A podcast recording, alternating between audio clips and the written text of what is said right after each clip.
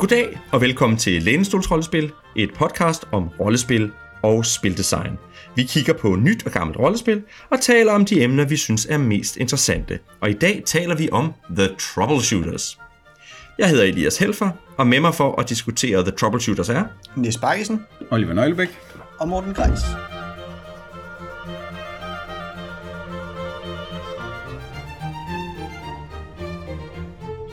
Og øh, The Troubleshooters, det er jo et øh, lidt interessant rollespil, øh, som også er meget, meget grafisk. Øh, Oliver, nu skal vi til at tale om tegneserier. Det skal vi nemlig. Det er dejligt. Ja, fordi Troubleshooters øh, som spil er der ikke så meget at sige om. Det var en Kickstarter i øh, 2020 øh, fra det svenske forlag Helmgast, som også har lavet uh, Kult, tror jeg, er de, de mest kendt for, sådan nogle uh, mere lokale svenske spil, uh, som ikke rigtig er kommet over Øresund. Ja, et øh. cyberpunk-rollespil og Ja, noget som jeg også støttede, som er meget, uh, som jeg håber, der kommer engelsk udgave af, så andre folk også kan se, hvad tosset det er. Og så nogle, uh, nogle fantasy og historiske spil. Ja. Um, men um, The Troubleshooters handler jo, er, er jo inspireret af den fransk-belgiske tegneserietradition. Uh, uh, BD, eller uh, hvad nu, uh, Bande dessinée. Ja, øhm, som vi nok alle sammen kender fra øh, bibliotekerne, hvor vi har stået i vores barndom, antager jeg, det er en universel oplevelse, og fundet de her kulørte albums med, med eventyr, øhm, som har været oversat til dansk i, øh, siden dengang vi alle sammen var små. Ikke? Kan du ikke lige give nogle navne på nogle? Jo, det er jo sådan noget som Tintin og Spirillen og øh, Blake og Mortimer, Yokozuno, øh, Linda Valentin, alle de der... Splinter Company, Ja, ja. Franka, ja, det der. Tifton, Tim og Tom, Ja, Morten Asterix. har lommerne fulde. Asterix er også Lucky en del af det. og Luke, Lucky Luke. øh, Blåfrakkerne, ja. Ja, det, og, og sen op til hele det der, øh, det, det der Möbius ting med inkalen og sådan noget. Ja, ikke? Det, Ja, det er lidt en anden... Det kommer senere, men det, men det er den samme, samme tradition Ja, ja, og, og ting og sager. Ikke? Øhm, men, men den her er helt klart øh, rettet imod de der mere... Øh, sådan, De første, vi nævnte. Ja, de, de første, vi nævnte. De, de simple ja. eventyr, ikke simple, men de eventyrhistorierne, de er bedst, øh, sådan, øh, relativt børnevenlige eventyrhistorier, som øh, man kan øh, man har læst øh, fra Jesper. Og øhm, denne tradition for tegneserier starter jo sådan i mellemkrigstiden øh, i, øh, i Frankrig og Belgien med, med forskellige tegneserier, der opstår der, og bliver udgivet af forskellige øh, forlag og sådan ting og sager. Men det, der så sker, der rigtig får den til at rykke, det er jo, øhm, øh, at 2. verdenskrig kommer, øh, og øh, tyskerne, der besætter Frankrig, de siger nej tak til amerikansk kultur. Og så derfor bliver de franske forlag sådan tvunget til at lave deres egen tegneserie i højere grad, og ikke længere kan, kan leve af importen af Tarzan og øh, Fantomet tegneserier fra USA. Øh, og det giver øh, sådan en grobund for noget. Og der er selvfølgelig et opgør med, hvem der har været kollaboratører bagefter, men, men generelt får den lov til at fortsætte bagefter øh, traditionen i øh, Frankrig og Belgien, med lidt skift i, hvor vægten og hvor talenterne ligger henne. Øh, det der også er med den er, at som, øhm, som, som gør den til en lidt uskyldig stil, det er nemlig, at i, øhm, i Frankrig får kommunisterne kortvarigt lov til at indføre en lov omkring øh, bedømmelse af ungdomsunderholdning, som gør, at alt skal censureres, fordi det er rettet mod børn, så derfor bliver det sådan begrænset, hvad der kan være af sex og vold i de her tegneserier. Så det begrænser ligesom, hvad det er, man kan have af mainstream øh, produkter, som har den slags ting, hvilket giver den her lidt mere uskyldige stil, hvor ting er mere sådan... Øh, sådan hvad Ja, det? altså, det, der er ikke, øh, hvad skal jeg sige, der er næste, altså man står på næven med, at man skyder, der er meget få, der bliver skudt, og Ja. ja. hvis folk bliver skudt, så er der ikke blod eller skudsår, altså det er meget PG-13, Ja, men, men ikke på en måde, hvor, altså det er ikke som den amerikanske filmtraditions PG-13, som på en eller anden måde censurerer ting ud på en anden måde, man skriver så mere bare rundt om det, øh, i stedet for ja. øh, med knytnævsag og sådan nogle Ja, ting. lige præcis. Og det, der er så interessant, det er nemlig, at i, i Frankrig, der er det kommunisterne, som har en, øh, en popularitet efter, øh, efter 2. verdenskrig, fordi de var jo resistancen der. De får lov til at lave den der ene, øh, ene lov øh, og en smule andre ting. Men i øh, Belgien, som lavede sådan også traditionen også stærk, der var det, fordi de alle sammen var katolikker. Så det er sådan lidt sjovt, at, at, at de to øh, relativt modsatrettede traditioner, begge to har været med til at påvirke den stil til at være lidt mere Og man kan sige, at USA, hvor du jo snakkede om, der også har været nogle af de her love, der, der har det jo været øh, de, altså de konservative, og også igen meget kristelige, men nok mere protestantiske, der har ja. indført dem. Ikke? Så, øh, Jo, men hvor i USA har, der, har det jo ikke på samme måde været en øh, kulturformene, hvor at, at de her, altså i USA har der taget stadig været i, i modpol og har været i, i slåskamp med dem. Her har det bare ja. været en det handler måske også om, hvem man synes, der er målgruppen for ens tegneserier. Ja. Ikke? At Tarzan og superhelte-tegneserier måske i højere grad også er til voksne, Ja. hvor BD...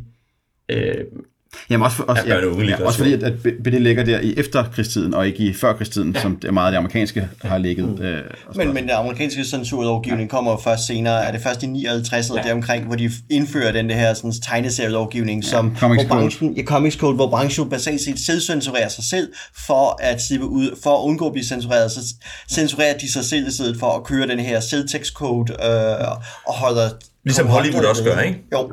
Øh, så, så det er jo der, altså, det, så begrænsninger, der kommer nogle forskellige steder, men den bruges jo også af nogle af forlagene til at udkonkurrere populære forlag som EC Comics, deres øh, gys og horror. Det er, at man jo forbyder øh, simpelthen specifikke ord at blive brugt i titler, så du ikke kan lave horrible og terrible og sådan nogle ting øh, som titler længere. Så, så, det, så, man, så, så noget af det er jo under, under påskud af for børnenes skyld og, og børnepsykologer, som jo øh, misbruger deres materiale til at propagandere for et bestemt verdensbillede, som så bare former, at branchen nu lukker sig om sig selv øh, og, og censurerer sig på en helt anden måde, end, øh, end den europæiske tradition gør. Mm. Men, øh, men uanset hvad, så får vi den her dejlige, øh, farverige, kulørte eventyrstil. Og, og fordi den, den lægger det efterkrigstiden, så det, der også definerer den her øh, ting, vi lige kommer ind på, setting i, i spillet her, hvor meget den her, øh, altså opleve verden på ny. Det er meget det der med at rejse rundt i verden og se nogle ting, og, og, og det eksotiske og det spændende, og, øh, og det fremtids fremadrettede. Det er meget den optimismen øh, fra, fra den der efterkrigstid, som, som ligger i mange af de her øh, tegneseriehistorier, ikke? Så, så der er en anden forskel mellem amerikanske og europæiske tegneserier, som jeg også, også tror betyder noget, som er udgivelsesformen, som er, at de amerikanske er jo meget, så kommer der et ugenligt eller månedligt magasin, og så, som, som så kører kontinuerligt, hvor mange af de her band er jo i, i hæfter. Der er mange af dem, der har været, serial, altså, der har været serialiseret, sådan at de, der er kommet en side om dagen, men så bliver de jo samlet i, i samlede historier. Ikke? Det er også fordi, at, at, at, at sådan, uh, tegnerne og forfatterne bliver hyret til et projekt. Ja. Det er, det, du, du bliver hyret til at lave den her historie, og så er det det, hvor i USA er det meget mere at prøve at klamre sig fast til sit faste arbejde som tegner på den her tegneserie, ja. der skal få så længe som muligt, uden at rokke båden, så man kan få sit levebrød ind. Ikke? Og der, der tænker jeg måske i virkeligheden, at, at der er måske også noget med, at de, de europæiske tegneserier bliver gode til rollespil, fordi det er scenarielængde, ja. i stedet for de her lange, lange arcs, som man kan opleve i tegneserier, hvor enten skal det være på et hæfte på 32 sider, eller også så skal det gerne være til 20 hæfter, eller hvor meget det nu bliver, ikke? Som, man skal, som man skal strække sig over. Og hvor den ene historie tager den næste. Øh, hvor man kan sige, her der er der ligesom en selvstændig øh, fortælling. Ikke? Ja, lige de samme karakter kommer ikke ud på eventyr igen, men der er ikke noget kontinuitet, der på den måde Nej. skal opretholdes eller øh, helt ignoreres. Og hvor man kan sige, når, når de udkommer på dansk, så er mange af dem udkommet i sådan lidt vilkårlig rækkefølge, fordi man kiggede på, hvad for en historie, tror vi danskerne vil, vil kunne lide. Og det har ikke gjort noget, fordi det har ikke været sådan, at hver enkelt historie i høj grad refereret tilbage til senere historier. Så. Anyway. Det var, øh, det var øh, sådan lidt om, om overblikket, der kan man sige, eller lidt om, om baggrunden for det. Der tror jeg, man kan høre, vi jo alle sammen er sådan nogen, der har læst mange af de her tegneserier. Øhm, og, øh, og, og det, det gør jo også, at det bliver interessant at prøve at, at, at se, kan man, om man selv kan spille sådan noget her. Så, så Nis, hvad er det, man spiller i det her? Jamen altså, pitchen er jo at spille de her troubleshooters et, øh, i, sådan en blandet gruppe, gruppe helte, øh, der tilfældigt har fundet hinanden, så det kan være øh, det kan være det, øh, det gamle geni og den øh, som har en ung journalist og øh, og hans driftige nevø eller et eller andet eller en jæse, øh, som som sammen ligesom går øh, bliver rodet ind i det ene mysterie efter det andet, og det kan være, det er så først er det, øh, hvad hedder det, professoren, som er kommet på sporet af hans gamle kollegers øh, et eller andet sunkne ubåd, og nu skal de finde den, og næste gang, så er det ham der, øh, journalisten, som øh, har en eller anden historie, og, og, og så tredje afsnit er det øh, niesen der, hvis at der har, øh, hvad hedder det, der var ikke nogen, der lagde mærke til, at hun, men hun så de skumle mænd køre et eller andet ind på, øh, på fabrikken og sådan Altså, den slags, altså det, det, det, det er typisk, altså det er de her, det er sådan en investigator-gruppe, som vi måske vil kende den fra, hvad hedder det, øh, fra Call of Cthulhu, eller sådan, altså sådan en, sådan en blandet gruppe, men, men det er sådan, ja, det, det er de her lidt mere sådan, ja, det er noget mere kulørte eventyr, man, man, man kommer ud på typisk. Der er, også, der er også gerne sådan, der er lidt mere action, selvom, altså selvom det er det her sådan slå, slå på næven, eller, øh, øh, eller, eller sådan på den måde, men altså, der, er, der er jagtscener, og der, altså den slags, som man, som man har i tegneserierne, um, fordi, det, fordi det giver fede, altså, altså der er fede billeder, um, i, uh, i det. Det, altså, det. Det er jo også det, det er blevet solgt på, og det er også, um, og hvis man så, nu nævner vi mange tegneserier, jeg vil sige, det, det som det mest lægger op til i sin, med sin tegnestil og sådan noget, det er netop, det er sådan uh, Splinter Company, um, synes jeg, det var den vibe, jeg fik, uh, jeg fik mest undervejs. Uh, måske også, uh, også sådan lidt over i det der Benny Bumstærk og, og, og den slags med sådan, sådan de, de lidt mundre, og, fordi der er i hvert fald også nogle børnehelte med og sådan nogle ting. Altså, hvor hvad kan man sige, øh, og, og Tintin kunne også sagtens øh, passe ind i det her, um, hvor jeg måske synes, at for eksempel, altså sådan, Blake og Mortimer er kunne man sagtens lave med det her, men det ligger bare sådan lidt længere væk med, den, med dens agentstemning og, og sådan nogle ting. Altså, det, det, det, det, det er knap så meget, der vi er. Øh, Yukutsunos rumdel er i hvert fald heller ikke lige det, de lægger op til i det, men altså, tegneserierne kan man sagtens lade sig inspirere, og Yokotsuno laver mange andre ting end at... Øh, Hvis man tager de, der er nogen, hvor hun er i Tyskland, Ja, ja, og nogen, hvor hun er i Japan, og som er re- relativt realistiske. Ja, mm. så, altså, øhm, så, så, så, det er, så det er de her farverige eventyr, men i en verden, vi kan genkende langt hen ad vejen. Det er det, det, den ligesom prøver at pitche. Og så er den jo i virkeligheden også, øh, og det er jo sådan lidt sjovt, når man sidder her som dansker øh, med det, fordi øh, vi kender de her tegneserier, vi er alle sammen her ombord, vokset op med dem, og, og, og kan finde rundt i man kender mange af de her universer og sådan nogle ting, jeg siger. Men den er også tydeligt henvendt til uh, et publikum, det uh, britiske og det amerikanske publikum, som ikke nødvendigvis er vokset op med de her tegneserier, og som den bare meget gerne vil, ligesom, vil udtrykke, altså hvor den bare ligesom prøver at sælge kærligheden. Det er også en del af pitchet. Det er ligesom uh, at pitche Uh, altså man enten komme til det med, jeg vil spille Splinter Company, hvad for et spil gør det for mig? Hmm, det her, det prøver klart at signalere det. Eller man kan være den der med, hmm, hvad er den her tegneserietradition, som nogen har talt om til, og, og, og så sælger den her, ligesom, så pitcher den ligesom kærligheden til den her tradition. Det vil jeg sige, det er de, det er de to pitches, der ligger i bogen. Ja. Og en fodnote. Øhm, det er en ting, jeg synes nemlig er sjovt ved karaktererne, er jo, at vi, vi har de her sådan, øh, aktører, vores protagonister, som jo ikke er professionelle eventyr, altså som D&D og andre fantasy-rollespil meget nemt forfalder til, at vi har en form for professionaliseret øh, eventyr, øh, eller Call of Cthulhu også meget nemt forfalder til professionaliserede investigators, der jo hyres til at løse noget. Så det er ikke meningen, man som sådan hyres til noget, man falder over sager, man er involveret i sager, trukket ind i dem. man bliver trukket ind i dem, men man er ikke en et professionel virksomhed. Det er ikke fusion, hvor vi har et detektivbyrå, der venter på den næste sag.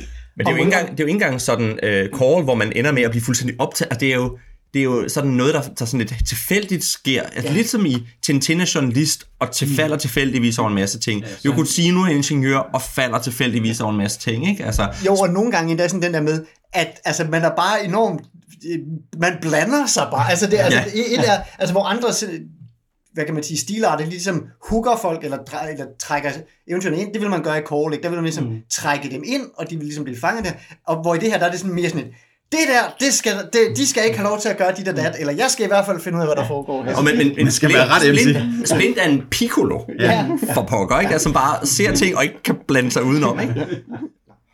Men... Ja, nå, ja. men, men uh, Morten, vil du så ikke lige fortælle os lidt om, hvad er der så i bogen? Jo, jeg sidder her med bogen. Den har jo, øh, åh, den er et fantastisk værk. Også fordi, når jeg så har den ved siden af min Splinter Company jubilæumsudgivelse her. Det ligner jo et Det ligner til forlægsning. Altså, den røde kulør på smusspindet er den samme tone. Kontrastet med en hvid skrift, som er næsten den samme font osv. Selv formatet med, at det er jo en indbundet bog. Altså, størrelsen er omtrent på samme. Med, med millimeters forskel har den samme størrelse, som min indbundne tegneserie har. Øhm, så, så det, at man sidder med det her pragtfulde værk, der jo har øh, fyldt med farvetryk, farvet bord herude, så jeg kan se, hvad afsnit er i, der er læsesnor og så videre ud, der er det her fine smusbind, og så har jeg så en regelbog, der er jo er proppet med farver fra forskellige farvede fonde, øh, så hver afsnitsfond og ting og sager øh, har sin egen farve, til at den er fyldt med illustrationer, som ser ud som om de er plukket ud af en uh, Splinter Company tegneserie, mm-hmm. men unikt lavet til, øh, til bogen her. Og, og du siger, jeg sidder hele vejen igennem med en masse illustrationer, og mellem illustrationerne og mellem regelteksterne er der så en masse talende hoveder, fordi vores karakterer snakker sammen. Der er skurken, som er GM-stemme, og så er der de forskellige hovedpersoner, man har lavet i starten af bogen, øh, forklaret på, hvordan man kan det. Jamen, de, øh, de er nu også talende hoveder, som snakker sammen og spiller eventyr og forklarer regler, så man har hele tiden har den her sådan, dialog kørende ved siden af alt det stemningsbærende materiale. Og det synes jeg er enormt hyggeligt at sidde og læse med. Også fordi det her det er den type eksempler, jeg ynder at læse. Ligesom når jeg læser paranoia-rollespil, jeg elsker at læse eksemplerne i det, og her er også nogle eksempler, jeg kan lide at læse. Og jeg synes også, det er gode eksempler. De er, de er lige præcis lange nok, men ikke for lange. Og, og man de bliver er, grebet af dem. Ja, man bliver grebet af dem, ja. Og man genkender stemmen af de der karakterer, ikke? Og, ja. Altså, man, man, man forstår, hvorfor det er den her karakter, der præsenterer det her eksempel, ja. eller kommer med det her ind, øh, kommentar til det og sådan noget, ikke? Altså. Ja. Og, og det er også det minder om, hvordan man spiller rollespil. Altså, det er ikke, det er ikke helt stiliseret ud af, af reel rollespilsdialog. Uh, mm. Men, men det ligger godt derhen. Og så noget, jeg også godt kan lide, er, at hvor mange af mine favorittegneserier inden for det genre her er skrevet i 50'erne, 60'erne, 70'erne, med den periodes tidsbilleder, så har man et eller andet sted stadig været snedig nok til at huske at opdatere, og huske at være mere, hvad skal jeg sige, omfavnende øh, ja. med persongalleriet. Det vil sige, at vi har langt flere mænd og kvinder, og, og vi har både gamle og unge og forskellige hudfarver osv. Ikke? Altså det her det er et internationalt bog, og det er et internationalt cast, vi har med at gøre. Øhm, så, så det, øh, og det synes jeg også er en fed ting, at man til trods for tidsperioden og så videre, så siger man, men det er ikke noget, der skal komme os i vejen. Alle skal spille det her. Nej, og omvendt, det føles ikke som om, at Nå okay, der er nok nogen, der lige har skulle opdatere det, fordi mm. det er jo ikke sådan, at det er, når man kommer fra Yugotuno, er det jo ikke sådan, at det føles mærkeligt, at ens hovedperson er mm. hende, den hvad hedder det, spanske, eller hvad, hvad hun nu er, ja. øh, rallykører eller sådan Så det er ikke sådan, at det føles som om, når de har virkelig givet det twist, de har bare sørget for, at det er den del af tegneserien, de fremhæver. Ja, altså det er nemlig det, ikke? At, at vi, har, øh, vi har jo netop ja, Yoko Sono og Franka og Natasha som tre store, øh, og Ruby som den fjerde af dem, ikke? Så, øh, og dem synes jeg netop, man har husket at få med ind. Øh, og, ja. Og de har, også, de har gjort et, et lille fint greb i deres baggrundshistorie, at det er næsten mere eller mindre som, som i mm. 65 i den virkelige verden, ja. men lige rykket sådan et skridt til venstre, hvor det var øh, Frankrig og Japan, der sammen landede på månen i, øh, i 64. Ja. Og, og, og det ser ligesom bare sådan, det, er, det, det, det siger alt om, hvordan den her verden er. Mm. Øh, der er stadig Concorde, og du er stadig rundt i Alfa Romeo og ting og sager, men der er bare lidt den anderledes ting, så man ikke skal blive hængt op på detaljer.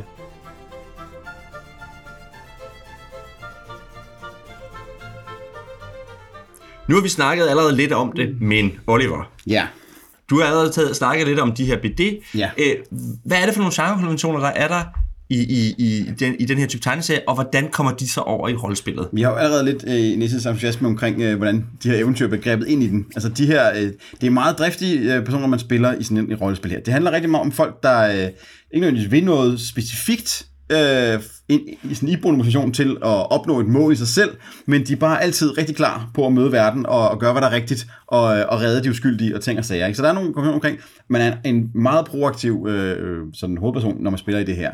Og man spiller i den her verden, hvor der, der er ondskab og skurke, der prøver at opnå nogle, øh, nogle ting på, øh, på, gennem, øh, gennem onde og grusomme øh, virkemidler, men det bliver aldrig sådan noget mørkt, super noget, selvom heltene måske taber, så bliver det aldrig så grusomt, som man havde forestillet sig. Mm. Øhm, De skriver specifikt, at alle skurke skal gerne være lidt camp. Det er det, altså ja. det, det, er, det, det, det er de gode Disney-skurke, der er, der er charmerende, mere charmerende end de, end de, end de ondskabsfulde, ikke? Øh, og, og øh, altså, kapper er helt okay, når man er skurk i den. Ikke? Altså, mm. det, det er meget sådan øh, dramatisk øh, på alle punkter, hvor det, hvor det kommer ind. Ikke? Og det må gerne blive lidt sjovt en gang imellem. Og det må gerne blive øh, sådan øh, lidt, øh, lidt fjollet, også når det skal være alvorligt. Ikke? Øh, den der balance der i den er, er rigtig fin. Men den er altid sådan rettet mod, at det skal være sjovt. Og det skal være underholdende i, i, i hele vejen igennem. Ikke? Ja. En anden meget væsentlig, fordi nu var vi jo inde på det der med vold ja. i starten. Det er jo, at der er jo helt eksplicite regler imod, øh, hvad man siger, dels har man sådan ligesom selv som øh, karaktererne har plot armor og sådan nogle ting, har, har en vis mængde plot armor, fordi så meget kan de heller ikke øh, blive såret. Men, men der er også, man, man slår ikke folk ihjel. Nej. Um, det altså, man, der er strenge straffe der, for at slå folk der, der, der er strenge straffe for, øh, for at slå folk ihjel. Man må godt, man må godt slå dem ud, de må, en skurk kan også måske godt falde ud over en skrant, eller sådan noget, hvis, hvis han virkelig skal ud. Ja. Men, men, men decideret at slå folk ihjel, det er der i hvert fald strenge straffe imod. Mm. Og til gengæld er der et, for eksempel en stor bonus for at blive taget til fange. Ja, mm. det, er det bedste, jeg kan sige for ens person, det er at blive taget til fange, fordi du uh, kommer ind på lidt om lidt, men, men der er nogle story points, man får, og man får altså lommerne fulde af story points, hvis fjenden får til at fange en, og nok til, at du kan købe dig selv fri uh, ud af, hvad end du, sted du fanget, og få noget med ekstra. Og ikke nok med det, det er også typisk sådan, at hvis du er taget til fange, så for det første kan det være, at skurken øh, øh, hvad hedder det, monologer af dig. For det andet, hvor bliver du taget hen, når du bliver taget til fange? Du bliver taget ind i den hemmelige base, du alligevel var, du alligevel var på vej ind på. Så, så på den måde bringer det i virkeligheden historien videre at blive taget til fange.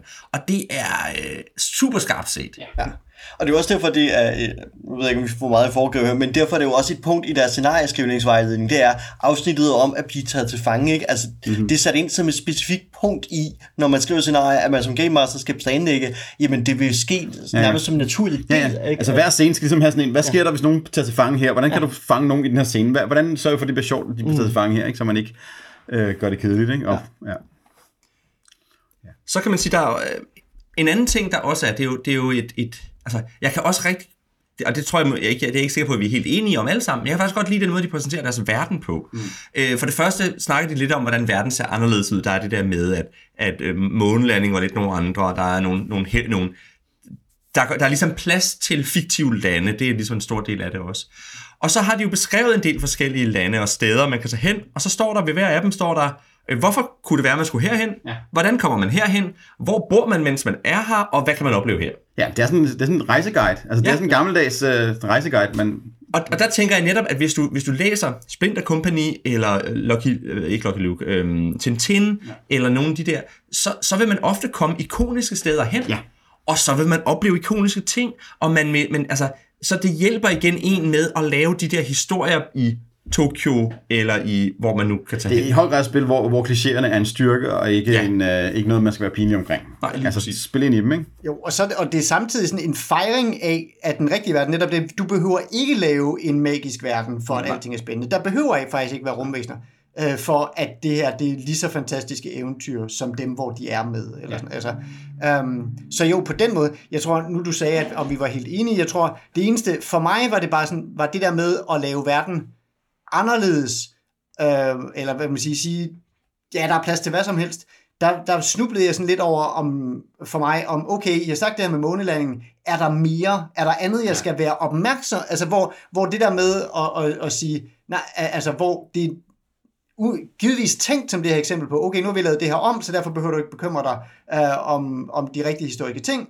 men, og det er måske bare sådan, min hjerne virker, men det, det der med, for mig kan det lige så meget blive sådan en, en snubletråd over sådan, nå okay, men er der så andre sådan små detaljer, jeg skal have, øh, jeg skal have styr på, øh, eller sådan noget, for at få det til at hænge sammen. Og samtidig er der også rigtig meget sådan historisk materiale i bogen i virkeligheden. Altså, der er jo sådan øh, relativt lang, lang afstand, hvordan man kommer ind i Berlin, henholdsvis øst og vest. Hvad for nogle rejsemuligheder man har, når man gerne vil til henholdsvis øst og vest Berlin, baseret på historiske rejsemuligheder, ikke? Og, og der tror jeg, og, og der kan jeg godt forstå, hvorfor din hjerne virker sådan. Jeg tror, man skal læse det sådan, at det her, det er en verden, som er lige, du ved, Jamen, det, den er bare det der indskridt en til lige venstre. et, et skridt til venstre, og det vil sige, der er frihed til ikke at være bundet af, hvordan verden ser ud, og, og der er ligesom nogle principper, altså sådan med, at det er en, det er en lidt mere optimistisk verden, mm. tror jeg, end, end den virkelige ja. verden. Jo, den, muren er der stadigvæk. Der er en kold krig, der foregår, men det er ikke... Nej, der er stadigvæk håb, og ja, der er og stadigvæk... der er jo ikke nogen af siden, der er skurken i Nej. den kolde krig nødvendigvis. Nej, lige præcis. Det er, det, det er de der hemmelige øh, organisationer. Octopus. Ja, Octopus. Spectre. Nå nej, Octopus. Octopus, ja. det. ja. Ja, og der kan man sige, at vi har snakket meget om, om de der BD'er, men der er virkelig også, altså den ligger lige til højre for nogle af de gamle James Bond-filmer også, ikke? Ja, ja, det gør det. James Bond er altså også i kanon i den her. Øh, Ja, det er den. det er. Ja. Det er den, så. Bortset fra det der med, at man ikke må slå folk ihjel. Men, nå, øhm, men så, er der, hvordan hjælper den så med, at man får de her ting på bordet? Altså i, i, i, fra scene til scene, det tror jeg måske er det, som vi måske også lidt mangler at snakke ja. lidt om. Jamen altså, hvad kan man sige, sådan, altså der kunne vi måske starte med, øh, altså, vi har allerede nævnt story points, som værende Og dem kommer vi tilbage til, men og, øh, som, som den store, sådan, øh, store ting åbenbart. Men hvad hedder det? Altså mekanisk, hvis vi, hvis vi ligesom tager det system, så er det jo, det er jo valgt at tage et basic role-playing framework, um, og sige, det er ligesom sådan grundtanken, at du har færdigheder med procentsatser på, og så videre, sådan, så man kender det øh, fra Call of øh, Cthulhu og øh, som det mest oplagte Quest. Men, men basic role-playing. Og det, hvad hedder det, um, og det er måske sådan en lidt, altså det er jo, de, jeg tror, det er et spil, der gerne vil være øh, tilgængeligt for, hvad hedder det, for, for nybegyndere, eller for, lad det her være dit første rollespil. Og der kan man sige, der har basic roleplaying en, en gloværdig historik, men det vil måske ikke, men det er måske ikke så moderne en tilgang til at lave, lave et system. Og, og så er de, de har så yderligere taget, og det synes jeg, som en, der kender basic roleplaying og, og, og inde i det, der har de lavet nogle mange fine øh, finter og ting og sager mekaniske, man kan. For eksempel, en af de måder, du bruger story points på, det er, når du har rullet et slag, um, så hvad hedder det, har du mulighed for at bruge story, altså så har jeg jo for eksempel brugt rullet 73, men min, øh, men min færdighed den var 65 eller sådan noget. Men hvis jeg bruger et story point, så det jeg kan gøre, det er at flippe terningen, sådan, så det i stedet for 73 bliver til 7, øh, 37, og så har jeg pludselig øh, slået. Ja. under, slået under og sådan noget. Øh, så det leger sådan med, med nogle ja. Af de ting, man kan mekanisk, hvilket jeg synes er sjovt, ja. Som en, der er godt inde i basic roleplaying, og godt kan lide mine mekanikker sådan lidt, øh, lidt fedtlig måske. Ja. men som omvendt måske nok gør det øh, ligesom tager basic roleplaying, og så tager det det skridt væk fra at være øh, Jeg synes, der, der, der, der, er også, jamen, der, der er et par lag, hvor man sidder, når man så slået et terningslag, hvor man har nogle relativt mange muligheder som spiller, hvad man kan gøre det, og, og ting, man skal være opmærksom på. For det er også det, at bonusser til tingene er jo ikke bare bonusser til procenten på din skill, eller hvad du slår med terningerne. Nej, nej, det er altså, kigger du på, øhm, jeg har fået en plus to bonus, så det vil sige, at hvis etterterningen på mit slag er en et eller en to, så klarer det også, uanset ja. hvor den står henne. Ja. Så det kan man også se på Ja. det der med, når man, Og man så kan skal- flippe dem ja. ind i det, eller Og man skal også lige holde øje med, om man har slået dobler, sådan at øh, 10'erne ja. og 1'erne er det samme, så sker der også noget afhængig af, om man klarer det eller andet. Så der, der er rigtig meget oven i det der basic role-playing øh, system. Man kan så sige, du siger det der med, at hvis man har en bonus, så er, det, så er der en vis procentsats for, ud fra etterne bare at lykkes. Jeg har en fornemmelse af, at man i høj, mindst lige så høj grad skal have penalties, hvor det så er, at hvis jeg har to penalties, så hvis jeg ruller et eller to på, øh, på enerne, så er jeg bare tabt. så, så er jeg tabt, uanset hvordan det gik. Men så kan jeg så vende terning om, og så... og så er det måske godt nok. Og, og, det- og det er der, hvor man kan, så også kan sige, i forhold til for eksempel call, har man nogle rigtig høje procentsatser. Ja. Ja. Altså, Ja, og jeg tror, at for mig, ja, det er så meget en, en hazard, en serotonin-effekt ind i det her, at ja. du ruller ting, og du kigger på det og siger, åh, oh, hvad fuck, og nu begynder jeg at manipulere med det, og succes alligevel, ikke? Altså, man, man, man får nogle succesoplevelser med det her på en helt anden måde, fordi man sidder sådan, har jeg rullet dobbelt, har jeg rullet inden for mine ja, bonusser, kan jeg flippe det her, ikke? Altså, kan jeg gøre noget snedigt Ja. lige nu, for Ja, ja, at komme Det er lidt en spilmaskine på nogle, ja. på nogle punkter. Men det passer også godt, synes jeg, ind i genren, fordi man Ja, kan ja. sige, i Call, det der med, at det ofte fejler, der, der, der passer det godt ind i den der horror-genre, at du kan faktisk ikke rigtig gøre noget. Mm. Hvor med her, det der med, at snatching victory from the jaws of defeat, det er jo lige høj ind grad, i ja. alle de her tegneserier. Mm. Det der med at finde på noget kløgtigt i sidste øjeblik. Ja. Så apropos de der høje procentsatser, har bogen også en rigtig fin pointe, nemlig at øh, de ting, man skal være god til, skal man have cirka 65 procent i. Mm. Um, fordi så, øh, hvad hedder det, øh, så er der stadigvæk en rimelig chance for at fejle, øh, sådan så der, der er noget drama i at bruge det. Plus at 65 procent får det til at føles cirka som om man har 50-50 chance. Fordi det er nemlig ja. det, at man er ikke, altså folk er aldrig gode til at læse de her satser, og jeg har hørt præcis den samme, der er en klassisk øh, forelæsning fra Sid Meier omkring Civilization, om de procentsatser, de viser forkerte procentsatser for, hvad, hvad din succeschance er, fordi folk kunne ikke, altså de troede ikke på, at når de havde 90% chance for, at noget gik godt, at det så skulle fejle 10% af gangen. Det kunne ikke passe. Altså, det var jo, det var jo forkert. Um, og omvendt, når de havde 10% chance for, at noget kunne klares, så, så måtte det da lykkes cirka en tredjedel af gangene. Så, uh, altså, og sådan har folk det bare med sådan nogle ting. Hvor, hvor, når man er protagonisten i sin egen historie, så det, så, altså, sådan manipulerer de ikke helt bestemt det her, men netop fordi du så kan få lov til at fedt med terningerne, så kan du ligesom approache nogle af de ting også, og i det mindste ligesom at gøre opmærksom på det der med, det er derfor de her procentsatser ligger sådan. Ja. Um, det synes jeg, det er noget, jeg sjældent ser i rollespil af den her slags, ligesom at tale om det. Så det er sjovt, når jeg sætter op imod uh, System Matters, fordi det her er i høj grad, at, at systemet ikke nødvendigvis på nogen måde påvirker historien, fordi man kan gøre så meget for at komme videre øhm, i, sådan, i, i, i terningslagene, men at de er langt mere en, en sådan psykologisk effekt for spillerne til at indleve sig i, uh, i det, og så tage historien via story points Men, og, og men det sjove ved det er jo, at, at, at det kan godt være, at det ikke er system matter, sådan som man ville sige Nej, nej. en indie-situation, men det påvirker jo vores, vores følelsesmæssige Jamen, det er det. Ja. punkt. Det er det, er det, jeg sige. Altså, Det, det, er ikke, det, er ikke, det er ikke, styrer ikke narrativet på samme måde, som et fejlet rul i, øh, i nogle spil vil gøre. Øh, vil blokere for alting, og så skal vi finde noget andet at gøre i stedet for. Her er det meget mere sådan rulle videre og, og få følelsen af, at vi er i noget action, der, der er spændende omkring ørerne på os. Ikke?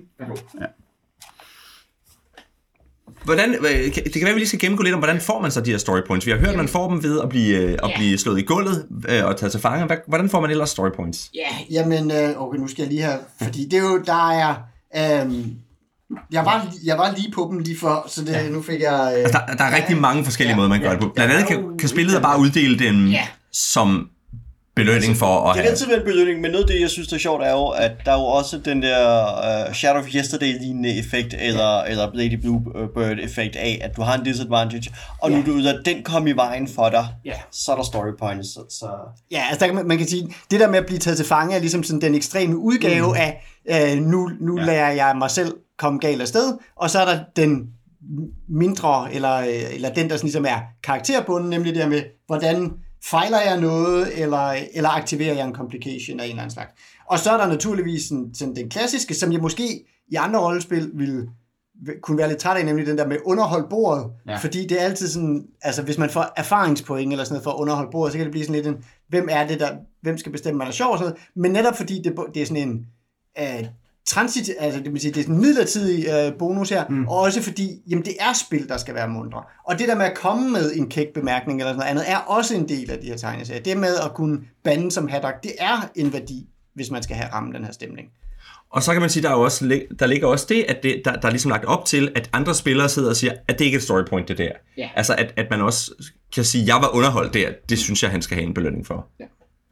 Og samtidig så er det jo sådan, der, nu har vi talt om de her mekaniske ting, at netop, du kan jo naturligvis gøre, så, altså du kan også lave story, du kan også tage kontrol over historien med de her story points, ved at tilføje noget i, hov, nå, okay, altså for eksempel, altså nu sagde vi, man får 9 point, man kan maks. have 12, man får 9 point for at blive taget til fange, man kan bruge 6 point for at introducere en karakter, for eksempel, som min gamle kæreste øh, Øh, kommer forbi. Og det kan sagtens være, når okay, jeg er blevet taget til fange på den her borg, det viser sig, at min eks er blevet ansat som, som vagt på den her borg. Så er det lidt akavet, men han er der dog.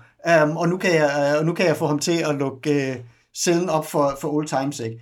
Um, øhm, så jeg kan gøre, men jeg kan gøre den slags store ting og så videre, men netop, hvad kan man sige, øh, nogle gange er man måske ikke lige sådan i den der storytelling mode, men så har man alle de der mekaniske måder, så, så, det, så det er altid en gevinst, og man kan altid finde et eller andet at bruge dem på. Og jeg, jeg sad jo, da jeg læste det her, så sad jeg og tænkte, at øh, hvis man bare lige tog det der lidt, lidt, lidt fedtede basic roleplaying system ud, så var det her jo nærmest fate. Altså den måde, de der point fungerer på, er så tæt på at være fate, ikke? Der er nogle aspekter, som, og der er endda noget, noget med det der med, at når man gerne vil introducere noget, så kan spillederen afvise det, og der er sådan nogle, nogle af de der nogle ting... forhandlinger frem og tilbage. Nogle forhandlinger frem og tilbage, som også er noget af det, der er, der er kernen i hele fate point-mekanikken i, i, ja. i, i Fate, ikke? Ja.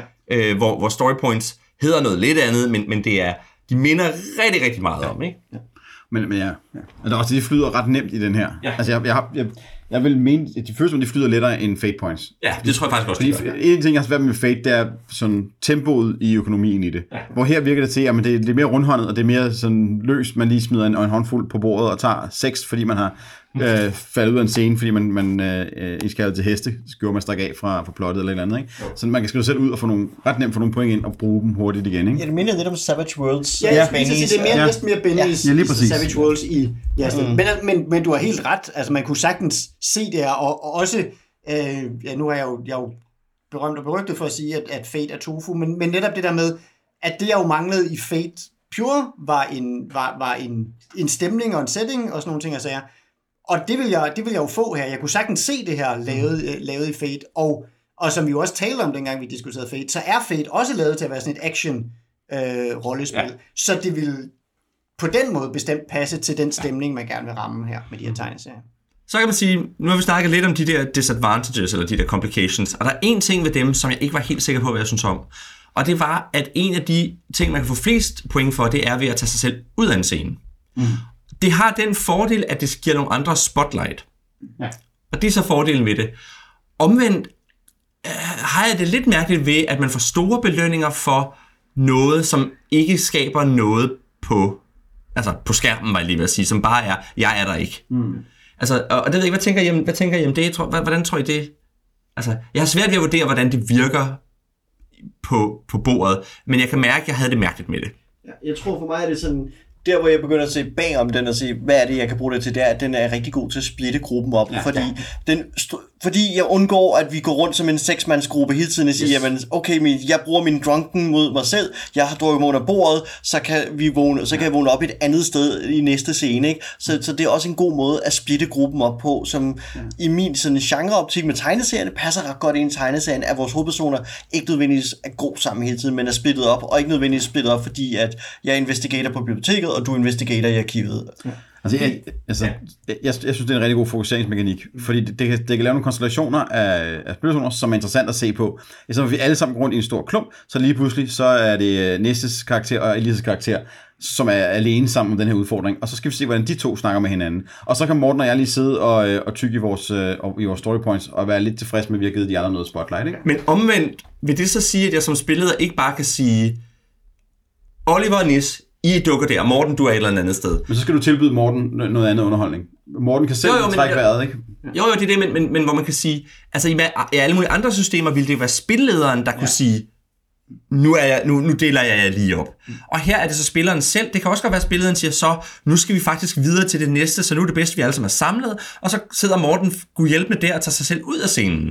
Altså, Øhm, at, at der, der er noget der, hvor jeg synes, det der med, at man som spiller siger, jeg er ikke i den her scene, er... Det, det, det undrer mig, at man har valgt at gøre det på den måde, på en eller anden måde, ikke? Øh, det, det ved jeg ikke, om I kan... Det Altså, kan jeg, jeg, jeg tror i hvert fald, det er ikke mit indtryk, at, hvad hedder det, at man ikke som spilleder har kontrol over at kunne sætte de der scener. Det er, ikke, det er ikke den slags, hvad hedder det, hvad man siger, det er ikke den slags moderne eller sådan indie-rollespil, hvor, hvor jeg ikke som spilleder har en klar øh, position til at, til at sætte scener og sådan nogle ting. Ja, for mig handlede det mere om det der med, netop, vi har talt om, hvor, hvor hastigt det går med de her, øh, hvad hedder det, story points og så videre. Og der tror jeg mere, det handler om, i hvert fald at sige, hvis jeg ligesom tager mig selv ud og øh, for et stykke tid, så når jeg kommer tilbage, så er jeg ikke ligesom sådan bagud på den Nej. her økonomi, øhm, så kan jeg ligesom komme ind with a bang, og, jeg ikke, og jeg har ikke ligesom gået glip af alle de muligheder, der var for at give mig selv sådan minor penalties, eller Og det er faktisk, små ja. ting. Ikke? og det er en fejlig fed måde, jeg som spiller kan lave en Deus Ex på mine venner. Ja. Ja. Fordi jeg har lige taget 6, fået 6 point for at skrive ud af scenen, fordi jeg havde, øh, jeg havde travlt med at spille på casino. Men så kommer jeg fandme tilbage og har vundet Alfa Romeo, når vi skal ud på biljagt. Ja. Altså, Ja. bum, så kører vi. Jo, så har jeg lige bogstaveligt Øh, ikke? Altså, altså så, så den måde, fordi den kører så hurtigt, kan man ret nemt vende det om til noget sjovt næste scene, og få dobbelt tilbage på den. Ikke? Øh, så jeg er ikke super bekymret for det, fordi, og igen, det er spillerens eget valg, om de gør det, eller om de bare surfer på den lille udgave, hvor jeg så hele tiden bliver distraheret af de der casinobrugere, ikke? Jo, helt sikkert. Altså, ja, så i hvert fald, jeg kan, sagtens, jeg kan forstå bekymringen, men jeg tror, at jeg ville regne med, at det sådan løser sig ved bordet på en eller anden måde. At det, Ja. det, vil være min forhåbning. Ja, også fordi jeg kan sagtens se masser af rollespil, hvor en spiller bare vil kigge ned, altså en GURP-spiller vil kigge ned og sige, "Men jeg, jeg har addict til gambling, jeg sætter mig over ved casinoborerne, eller jeg laver en will test, jeg fejler den, jeg sætter mig over ved casinobordet. Mm. Nu er jeg blevet tvunget ud, men jeg kommer ikke tilbage, jeg har ikke nogen måde at komme tilbage ind i det her på. Men med de seks point, som Oliver bragte på banen før, at sige, okay, men nu kommer, okay, nu kommer I jagtscenen, I stormet ud af casinoet, jeg kommer lige kørende op ved siden af jer i den bil, jeg lige har vundet. Ikke? At, at fra en anden måde at gøre det på. Løser et problem, fordi, som jeg hvad skal jeg sige, på den anden vej kan jeg også se et problem, for jeg har oplevet rollespil, hvor spillere, enten fordi de fejler deres viltest med en addiction, eller, eller bare fordi de rollespillers karakter skriver sig selv ud, og så står man sådan alle sammen og sådan, okay, hvordan får vi dig tilbage ind i det her igen, ikke? Uh, hvor det sted kommer og siger, her er et håndtag til at få dig selv ind igen, ikke? Mm.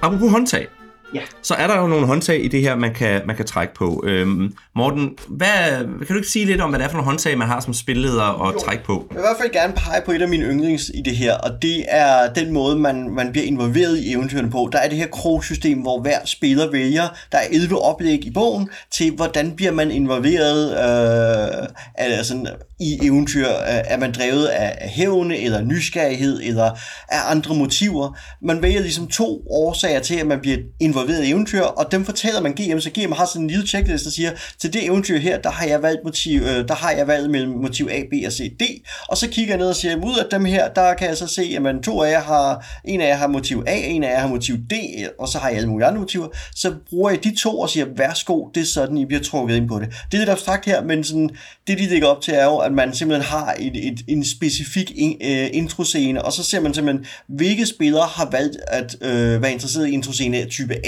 Og det er sådan, at man, man har en liste, så man sidder ja. sammen i, sp- i spiller creation mm. og sørger for, at der ikke er nogen, der har den samme. Ja. At der ikke er to, der har den samme. Lige præcis. Så man på, med en firmandsgruppe, så har man 8 ud af de 11 kroge, der er. Ikke? Um, så, så odds for, at, at scenariet lige præcis skyder forbi, er meget, meget lille.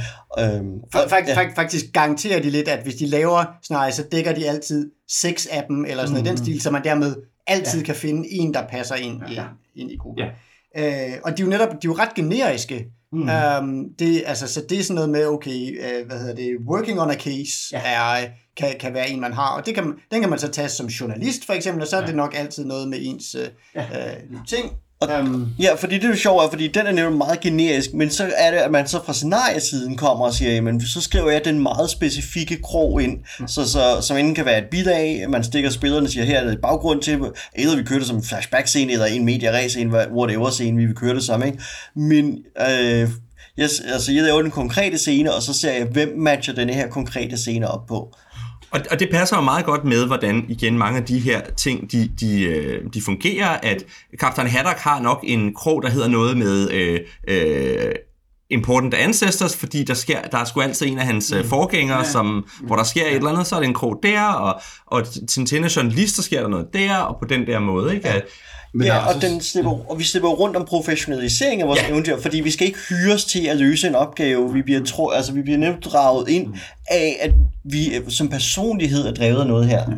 Jeg vil også sige, at der er noget brugervenlighed i det at jeg som spiller bare skal vælge en generisk sådan, uh, portal. Jeg siger, jeg vil fandme gerne afsted i noget, øh, der har med, uh, hvad det hedder, uh, med, med, at, at, med sager, som jeg har. Og så spillederen, som har de store overblik, kan tage og putte detaljer ind den, til den givende spilgang. Og så, det er sgu da pisse i forhold til at være et øh, uh, begyndervenligt rollespil. Det synes jeg er altså, enormt fint greb. Og det samme med de der um, complications, er også bare, jeg en overordnet overskrift, og så finder vi ud af sammen, når vi ligesom har lidt mere kød på, hvad der er inde i den kasse. Ikke? Men det er et tydeligt klart flag, hvad jeg gerne vil have, og hvad spillederen kan, kan servere mig, der gør mig glad.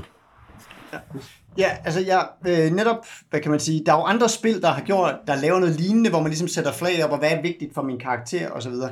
Men jeg kunne i hvert fald mærke, at her, netop at det der med, at de var blevet sådan helt udspecificeret, øh, mm. der er præcis de her at, at vælge imellem, øh, og så også, det klikkede først rigtigt, da vi kom til at kigge lidt på et scenarie, og, og så, hvordan sådan en plot hook så ud, Um, fordi det var det noget, det jeg savnede bare i grundbogen. Det var ligesom, okay, det lyder som en fed idé, men giv mig lige et konkret eksempel, så jeg er sikker på, at jeg forstod det rigtigt. Det havde jeg heldigvis.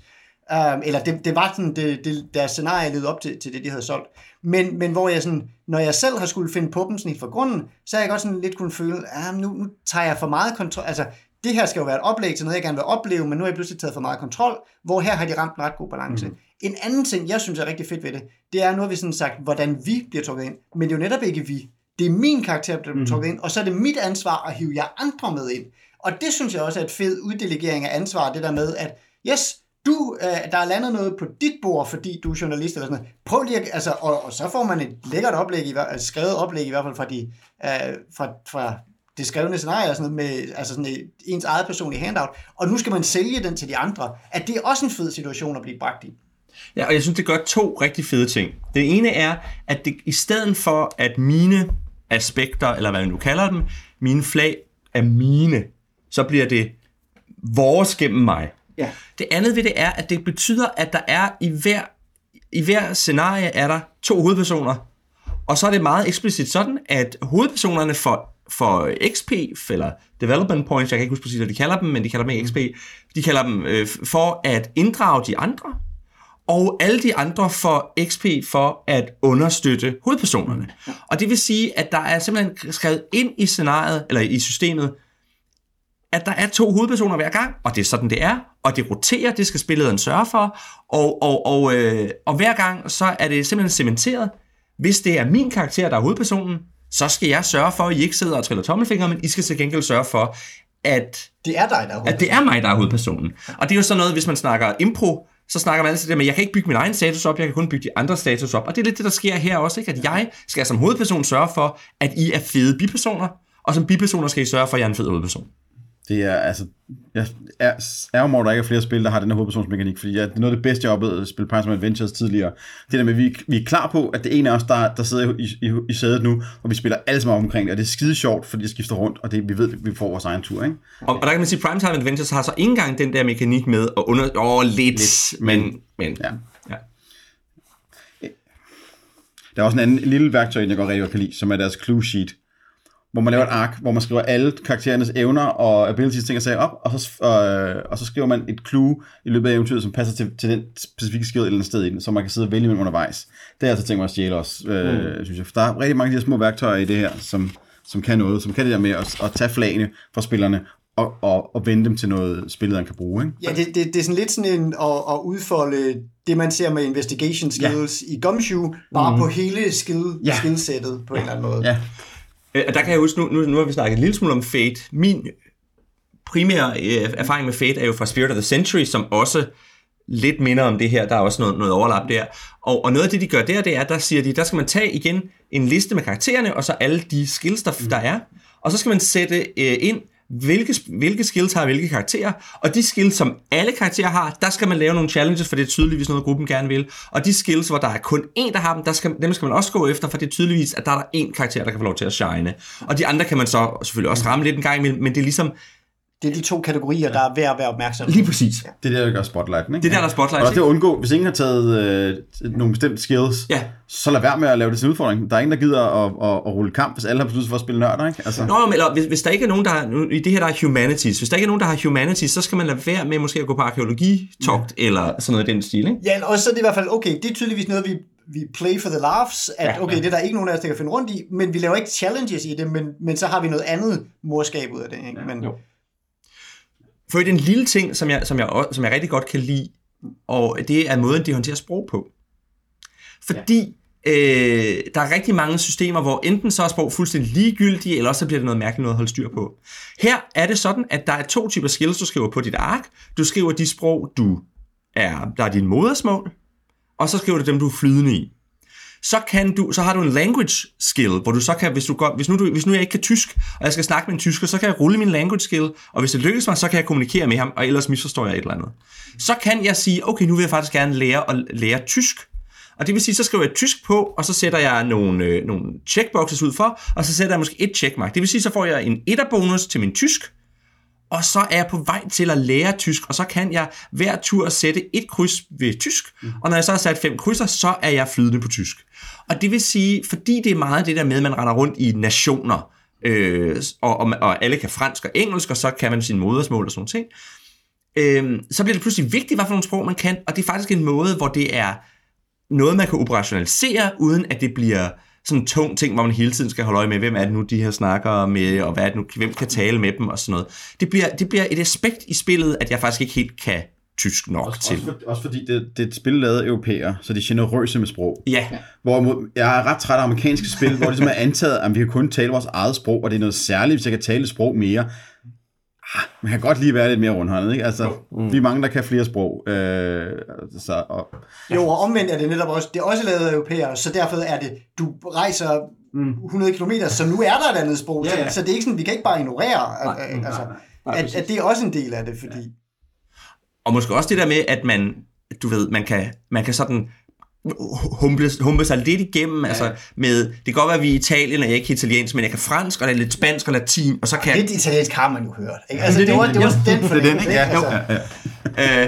øh, øh, una kaffe por favor. altså, ja, jamen, præcis.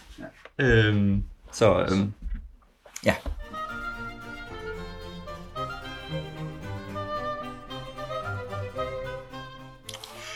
Godt. Nu har vi været lidt rundt om det. Vi har snakket om øh, den her genre, øh, bande designé-genren. Vi har, øh, vi har snakket lidt om den mekanik, der ligger i det her. Og så har vi også lige fået snakket lidt om nogle af de, nogle af de værktøjer, der er til at, øh, at, ligesom at, at lave historier øh, og drive dem fremad. Mm, min, min generelle fornemmelse er, at vi alle sammen er sådan relativt begejstrede. Øh, men men hvad, hvad, hvis I skal sætte ord på det, hvad tænker I så om det her? Er det noget, I har lyst til at spille? Jamen, altså, helt, helt, altså jeg, jeg er temmelig begejstret. Altså, der er måske der er ting, hvor jeg kunne have ønsket mig det lidt anderledes. Um, jeg kunne godt, hvad kan man sige, som en, der er inde i den her genre, og, og elsker, elsker de her tegneserier, jeg ville måske have været gladere for, skal vi sige, et Yokotsuno-rollespil, eller et, øh, hvad hedder det, eller et Splinter Company-rollespil. Altså, en eller anden, der ligesom tog en konkret øh, tegneserie og ligesom sagde, okay, og nu er det det, vi, nu er det, det, vi går op i, og, og ligesom og dykker ned i den, fordi så vil jeg, altså, så vil jeg føle, at det var præcis det materiale, jeg, jeg, jeg skulle høste fra. Jeg vil, det vil nok for, nu, jeg talte om det der med, at, at for mig kunne den verdensbygning, jeg lavede godt blive, altså det der et skridt til venstre kunne godt ramme sådan lidt diffusitet, det vil være, for mig ville det være løst af at have valgt en bestemt tegneserie og, og, og, og ville emulere og sådan nogle ting. Men altså, men det kan jeg jo, det, altså det, det kan jeg jo gøre selv. Øhm, det, det, det er ikke det, det er mere bare sådan, at så er der lige det arbejde, jeg skal gøre for at ramme præcis, hvor jeg gerne vil være, være henne, tror jeg. Men, Men ville du så have, at man skulle spille for eksempel, en skulle spille Tintin, og en skulle spille Captain Haddock, eller en skulle spille Yokotsuno, og en skal spille øh, øh, Ja, Vic nær, og må, må, altså måske vil jeg gerne lave min, min egen karakter i det, Ja. men det er jo mere sådan, det der med at ramme præcis universet, og ramme, altså i stedet for ligesom at prøve at ramme genren lidt bredere, som de gør her, øh, og som så til gengæld gør, at jeg sådan, ja, har de lige, har de lige ramt det, der sådan var tættest på mit hjerte, um, så vil, også fordi jeg synes, altså de vil jo gerne vise den her glæde for tegneserier, men de taler, de taler dem ikke særlig konkret op, så, så for mig var det også sådan lidt, at i den der fornemmelse af, okay, hvis jeg gerne vil sælge det her til nogle andre, så tror jeg, at de kunne de kunne i hvert fald godt have talt mere sådan konkret om nogle, altså være, være mere konkret i deres begejstring om, i stedet for bare at sige, hey, det er det er helt, uh, I er måske gået glip af det her fede tegneserieunivers. Så, så ved netop at sælge et konkret univers, tror jeg måske, de kunne have solgt den del stærkere. Ja, hvis de havde GURPSified det basalt set, ikke? Fordi ja. altså GURPS, så går du altså i godt GURPS supplement, uh, og dem er der jo mange gode af. Uanset hvad man kan synes om GURPS, så er GURPS supplementer jo skønne. Fordi de går ind og undersøger genre, der siger, vil du gerne køre lidt den her genre, vil du gerne køre lidt den her genre, ikke? Der er sådan en masse genrevariationer, og netop katalog til at sige, skal vi køre det her som Franka eller Yokozuno, så skal du gøre sådan her. Så skal du opprioritere de færdigheder, du skal kan de her arketyper. Her er den særlige færdighed, der hører til et hvert Yokozuno-rolle spil. Så, så et eller andet sted, hvis de havde købt, lavet, altså jeg savner et eller andet sted de der sådan, mm, fem supplementer til uh, troubleshooters nu her, der tager Yokozuna-supplementet. Eller den der, den der sådan ekstra nørdethed at ja. sige, vi må godt forvente, at du mm. ved, hvad, hvad det er, vi mm. snakker om. Ja. Ikke? Altså, at det var nok det, der havde appelleret mere til mig. Mm. Men, øh, men, men det tror jeg, jeg vi går ind i et dissensspørgsmål. Ja, det, tror jeg, det tror jeg, jeg, jeg forstår fuldt ud, at de ikke har kunnet få de der, eller ville prøve at få de licenser. Og sådan Det er slet ikke det. Mm spørgsmål om publikum, altså med rollespillere, hvad, hvad det er for nogle rollespillere, der vil købe sådan et spil her også, ikke? Fordi ja. det er måske dem, der er helt nørdede og klar til at simulere, som jeg siger det her. Ja. Ja. Personligt så, altså, jeg har rigtig meget lyst til at øve mig i at lave action-rollespil, men jeg gider ikke kamp. Jeg gider simpelthen ikke uh, gritty combat og øh, uh, til runder og, uh, og, og felter og zoner og pisse lort. Så det her, det synes jeg er super fedt, for det giver mulighed for at lave noget, noget sjov og sådan letbenet, men stadigvæk helt klart actionpræget action, hvor der er noget sjov i det, noget, noget medfortælling og ting og sager. Så jeg, jeg synes, det, det giver mig rigtig meget lyst til at, at kaste mig ud i det. Altså, også, også bare as written i den der tossede verden. Øh, altså, spiller Kompani med serienummerne øh, slippet af, ikke? Altså, det er fint med mig. Jeg har ikke brug for, at den gør noget særligt, fordi jeg synes, altså, det flyder sammen for mig. Jeg har ikke øh, behov for at gå i dybden, når jeg bare kan leve i den her fine 60'er emuleringsverden og være lidt, være lidt løs med det. Ikke? Det, det fungerer for mig til gengæld. Ja, altså jeg er kæmpe fanboy af det, og det, der er, jeg, jeg, det har vi slet ikke opdaget. Det, nej, vel, øh, men, men igen, altså, som med andre, altså det falder ned i, i nogle tegneserier, jeg rigtig godt kan lide. Jeg kan rigtig godt lide den måde, det er formidlet på, og jeg brænder for at på et eller andet tidspunkt få det på bordet, men jeg håber også, at det et eller andet bliver med den rigtige gruppe, der har samme passion for det. Uh, jeg har i hvert fald sammen med Nis pitchet for en gruppe, hvor vi opdagede, at i hvert fald to af spillerne jo ikke var bekendt med det, den her gruppe af tegneserier. Men det er det ikke, og, og så er det virkelig... Men nu spiller I ikke mere med dem. det er det. det er, altså, vi, vi har unfriended dem og brændt deres Facebook-profiler og sådan nogle ting. men, men, men, det var virkelig den, men det gjorde det også pludselig svært at pitche og sige, om det er ligesom Splinter Company, ikke? Og man så sådan, og og når man så ser det blanke øh, udtryk af sig øjnene, kan man sådan, nå okay, hvis det ikke fyrer op på det, så skal jeg lige finde en helt ny måde at pitche det her på, så ikke bliver det nu, at man må blive en anden ja, ikke? Øhm, så jeg har rigtig meget lyst til, altså det her det er rollespil, jeg har rigtig meget lyst til at sidde, øh, altså at spille. Jeg har haft en fornøjelse med at læse regelbogen, og, og det er sådan en, men også fordi det er en regelbog, jeg har lyst til at sidde og bladre i, fordi jeg vil gerne se den næste tegning og den næste tegning, og det i sig selv, altså det er sådan, uh, at sidde med den i hænderne, ikke? Altså. Jo, helt, jo, helt sikkert. Øhm, altså, der, der er rigtig meget lækkerhedsværdi. Der var et par gange, hvor jeg, altså for eksempel synes jeg i virkeligheden ikke, at spillet af kapitlet er særlig godt. Men det er så også, fordi mange af spillet af værktøjerne er fordelt i resten af bogen. Mm. Så selve spillet af kapitlet var altså nu, jeg har faktisk glædet mig til at se, hvordan de gjorde det, og så synes jeg, det var lidt en skuffelse, fordi jeg synes, mm. det der er der, er sådan lidt sådan nogle generaliteter omkring, hvordan man er en, mm. en god spilleder. Men det er så, hvad det er. Øhm, jeg synes også, det er rigtig spændende. Jeg, jeg kan mærke, at at mange af de her tegneserier har jo lidt sådan et spænd fra det meget sådan ned på jorden til det mere spacey og ud out there-agtige, og jeg tror, jeg har en tendens til at foretrække det lidt mere out there i de her tegneserier, og, og det er ikke det, jeg synes, jeg får i det her. Altså, der, jeg synes, det er relativt...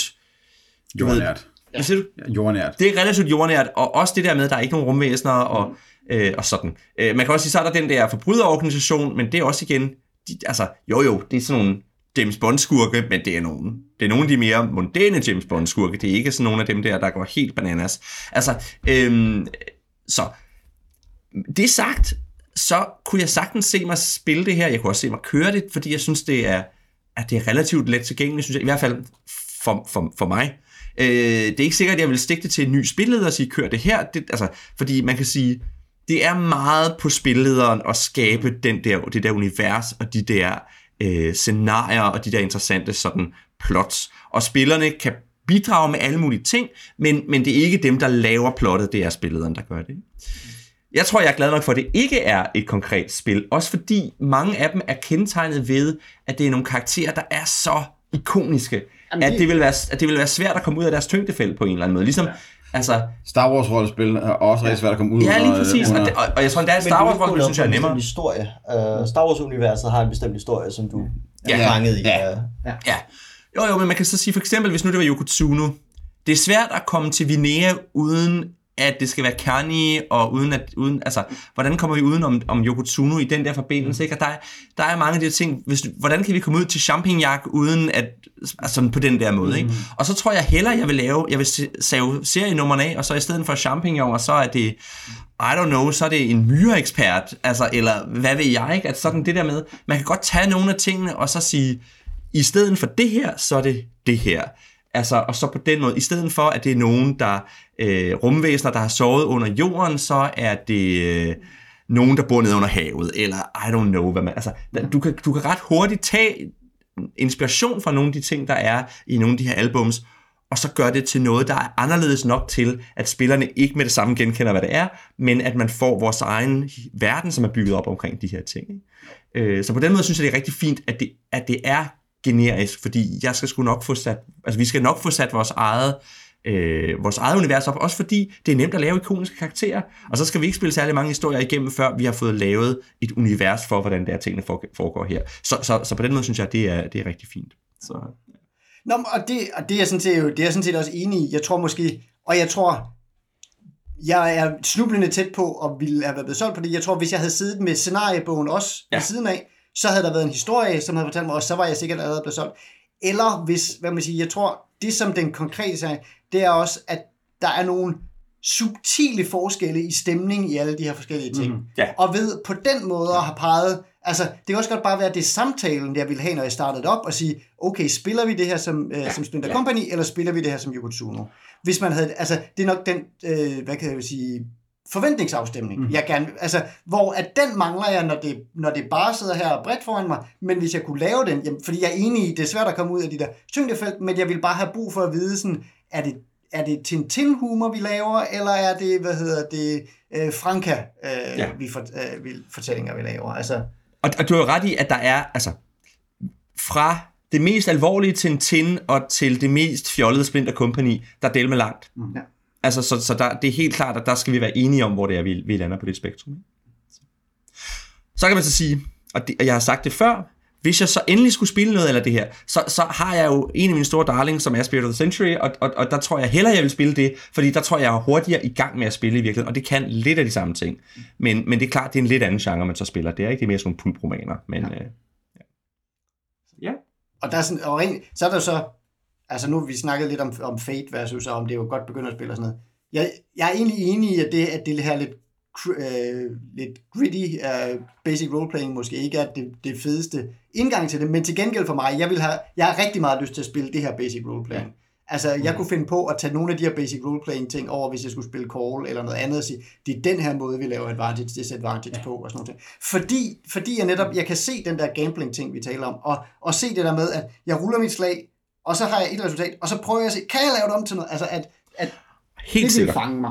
Og der er også meget, der er meget også det der med, i stedet for at du skal sidde og fordele enkelte point og sådan noget, så er det jo, der er ligesom nogle kategorier af skills, og nogle af dem har meget, og nogle af dem har lidt, og nogle af dem har kun 15, mi- 15 minimum, ikke? Ja. Og det der, den måde, man, man udvikler sig på med, så ruller man en terning og får nogle point, det kan jeg også rigtig godt lide, ikke? Det, der er mange ting i det, som Det er det med udstyrspakker, ikke? Du kører ikke enkelt udstyr, du kører pakker, og Ja. hvis du har brug for noget undervejs, så ruller du din uh, credit rating og ting og sager. Eller Det er bruge helt- et story point. Eller bruge et story point på bare Ja. at, at, at, få det, ikke? Det, det er meget øh, sådan junky på nogle fine måder, Ja. hvor tingene bare kommer i nogle gode klumper, ikke? Og man kan helt sikkert sige, at der er mange, jeg tror, der er mange rollespil, der godt kunne bruge at kigge på det her og sige, hvad kan jeg stjæle? Der er i hvert fald ting, jeg skal stjæle med arm og ben fra den her.